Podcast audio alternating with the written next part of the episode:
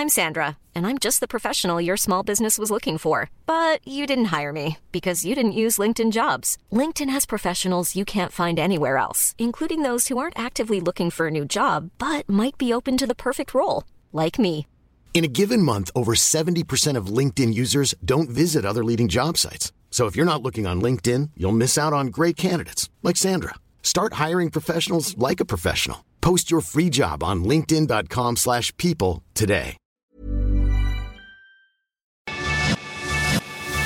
Lo cuento. Tu dosis diaria de noticias.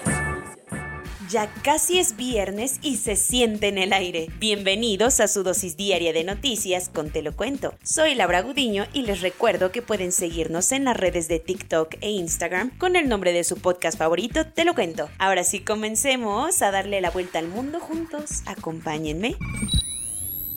Bateando el plan. El INAI presentó una queja contra el decretazo de AMLO de clasificar las obras federales como seguridad nacional, pero Sánchez Cordero salió rapidito a defenderlo. Bájale dos rayitas. Es enorme la lista de personas e instituciones que pusieron el grito en el cielo con el decreto del presidente López Obrador para considerar a todas las obras de infraestructura del gobierno federal como materia de seguridad nacional. Por eso el Instituto Nacional de Transparencia, Acceso a la Información y Protección de Datos Personales, el INAI, se puso las pilas para quejarse de esto ante la Suprema Corte de Justicia de la Nación. No se trata de la típica presentación de quejas o sugerencias en el buzón de servicio al cliente, pues el organismo lo que interpuso fue una controversia constitucional. ¿Y cuáles son las razones? Las y los consejeros que integran el Pleno del INAI decidieron iniciar el proceso ante la Suprema Corte al considerar que la movida del presidente viola los principios y derechos de transparencia en México, ya que como todo será de seguridad nacional, los documentos y contratos serán top secret. Blanca Lilia Ibarra, la presidenta comisionada del INAI, dijo que la movida trae una serie de probables vicios de inconstitucionalidad que es pertinente elevar a la consideración de nuestro máximo tribunal, no son los únicos, porque el autonombrado bloque de contención en el Senado de la República, integrado por los partidos de oposición, también dijeron que presentarían una acción de inconstitucionalidad contra este decreto. Esto luego de que la presidenta de la mesa directiva del Senado, Olga Sánchez Cordero, se opuso a que la Cámara Alta enterita llevara el tema a la Corte, ya que consideró que, en su opinión, es inexistente el principio de agravio respecto al Senado, decisión que Ricardo Monreal y Morena completito avalarán. El fin de una era. Después de 16 años en el poder, Angela Merkel le cedió la silla a Olaf Scholz como canciller de Alemania. Ahora sí, después de muchísima espera, el Olaf, que no es de Frozen, se convirtió ayer en el canciller de Alemania. A pesar de que el mundo entero lo sabía desde, pues hace semanas, apenas ayer se concretó como la fecha oficial en la que Olaf Scholz relevó a Angela Merkel. Tras 16 años en el poder, Merkel le pasó la estafeta a su ex ministro de Finanzas para dar comienzo a una nueva era que trae bastante apoyo de todos los equipos. Por primera vez, el canciller alemán liderará un gobierno tripartita de coalición semáforo por los colores representativos de los partidos que conforman la alianza. A la ecuación se sumaron los socialdemócratas, los ecologistas y los liberales del Partido Democrático Libre. Scholz se estrenó en el puesto con bastante respaldo, pues consiguió varios votos más de los que necesitaba para conseguirlo. Si 369 diputados del Bundestag votaban a su favor, ya estaba dentro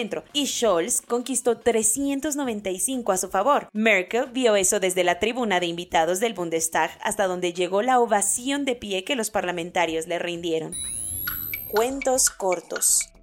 Parece ser que Emilio Lozoya Austin, además de ser exdirector de Pemex, también puede autonombrarse un as de la procrastinación. Ayer se celebró la primera audiencia desde que Lozoya está en prisión preventiva. Ahí su equipo legal pidió una prórroga, o sea, ya van siete, para que te acuerdes, cosa que el juez concedió. Esto quiere decir que continuará en prisión preventiva antes de que un juez dicte sentencia, mientras la defensa seguirá construyendo sus dos casos abiertos, el agronitrogenados y los sobornos millonarios de Odebrecht. La petición viene a partir de que sus abogados dijeron que la fiscalía agregó más expedientes y no han terminado de revisarlos. Después de la semanita de escándalos financieros que se han aventado el fiscal general de la República, Alejandro Hertz Manero, y el extitular de la Unidad de Inteligencia Financiera, Santiago Nieto, el presi ya salió a decir algo. Durante su mañanera de ayer, López Obrador afirmó que ambos señalados son personas íntegras y no son deshonestos, pero que de todas maneras está de acuerdo con que se les investigue. También aprovechó para decir que chance sí hay una disputa entre Hertz y Nieto, porque el Reforma la trae contra Santiago y el Universal contra el fiscal. Australia, Canadá y Reino Unido anunciaron que se suman al boicot diplomático a las Olimpiadas de Invierno de Pekín 2022. Boris Johnson, el primer ministro de Reino Unido, aseguró que de plano ningún ministro irá al evento deportivo por las supuestas violaciones contra los derechos humanos que suceden constantemente en China. Poco después, Canadá se sumó a la cadenita que arrancó Estados Unidos. Justin Trudeau declaró, hemos dejado muy claro durante los últimos años nuestra gran preocupación por las violaciones de derechos China metió a su lista negra a Estados Unidos por la decisión de sabotear políticamente su fiesta y ha amenazado con represalias. Ay, no empiecen, por favor. El general Bipin Rawat, el jefe de Estado Mayor de la Defensa de India, falleció ayer junto a su esposa y otras 11 personas. Pues, ¿qué fue lo que pasó?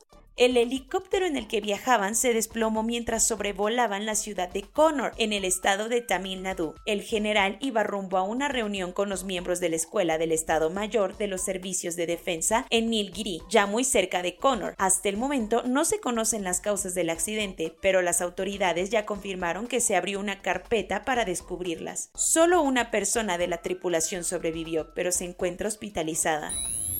Yalet Aed al-Otaibi de verdad que pasó un muy mal trago, pero por lo menos ya está libre. Como te platicamos ayer, el hombre de Arabia Saudita fue detenido antier por las autoridades francesas en un aeropuerto de París, pero finalmente ayer admitieron que se confundieron con un homónimo y que en realidad al-Otaibi no es el sospechoso al que buscan. Detrás de quien realmente están es de un hombre de 33 años con el mismo nombre, sospechoso de haber participado en el asesinato del periodista Jamal Khashoggi en el consulado saudí de Estambul en 2018.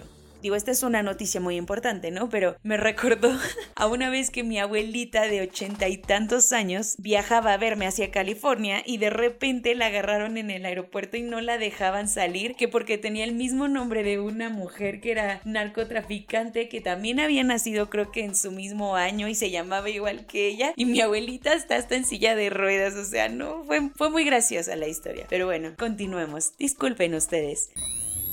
Yukaso Mauesa, un magnate japonés de la industria de la moda, fue a tomar una tranquila vacación de 12 días, nada más y nada menos, que en la Estación Espacial Internacional. El millonario despegó en un cohete ruso desde Kazajstán, acompañado de alguien para que le tome fotos y documente su visita, y también del astronauta ruso Alexander Misurkin. La trigésima persona más rica del mundo es el primer turista espacial en más de una década. La última persona común y corriente en visitar la estación fue Kayla Libertad fundador del Cirque du Soleil en 2009. Corona News. En México el número total de vacunas puestas es de 135.022.230. El número de personas vacunadas con esquema completo es de 65.543.077. Esto representa el 73.24% de la población mayor a los 18 años. Según Estados Unidos, el contagiadero en México está todo lo que da, por lo que le recomendó a su población no visitar nuestro país si no están completamente vacunados. En donde se pusieron muy geeks es en el gobierno de Jalisco porque implementarán una app mediante la cual los usuarios de iOS y Android podrán ser notificados a través de Bluetooth si están o estuvieron en contacto con alguien enfermo de COVID-19. Las últimas 72 horas en Puebla han sido bastante victoriosas, ya que no se ha registrado ninguna nueva hospitalización por COVID-19 en la entidad. Según un estudio preliminar de Pfizer y BioNTech, la aplicación de la tercera dosis de refuerzo aumenta significativamente los anticuerpos y es muy eficaz contra la variante Omicron.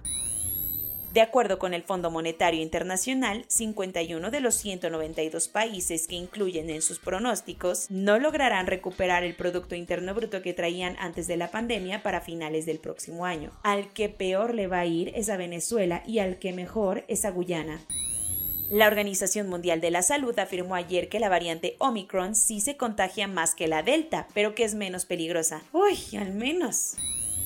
Sanna Marin, la primera ministra de Finlandia, tuvo que disculparse en Facebook después de que una revista publicó fotos de ella en un antro el pasado fin de semana, tan solo unas horas después de que su canciller dio positivo a COVID-19, pues se le ganaron las ganas de loquear. Soy Laura Gudiño y esa fue su dosis diaria de noticias de este jueves 9 de diciembre. Nos vemos mañana aquí en su podcast favorito, Te lo cuento. Cuídense mucho. Hasta mañana.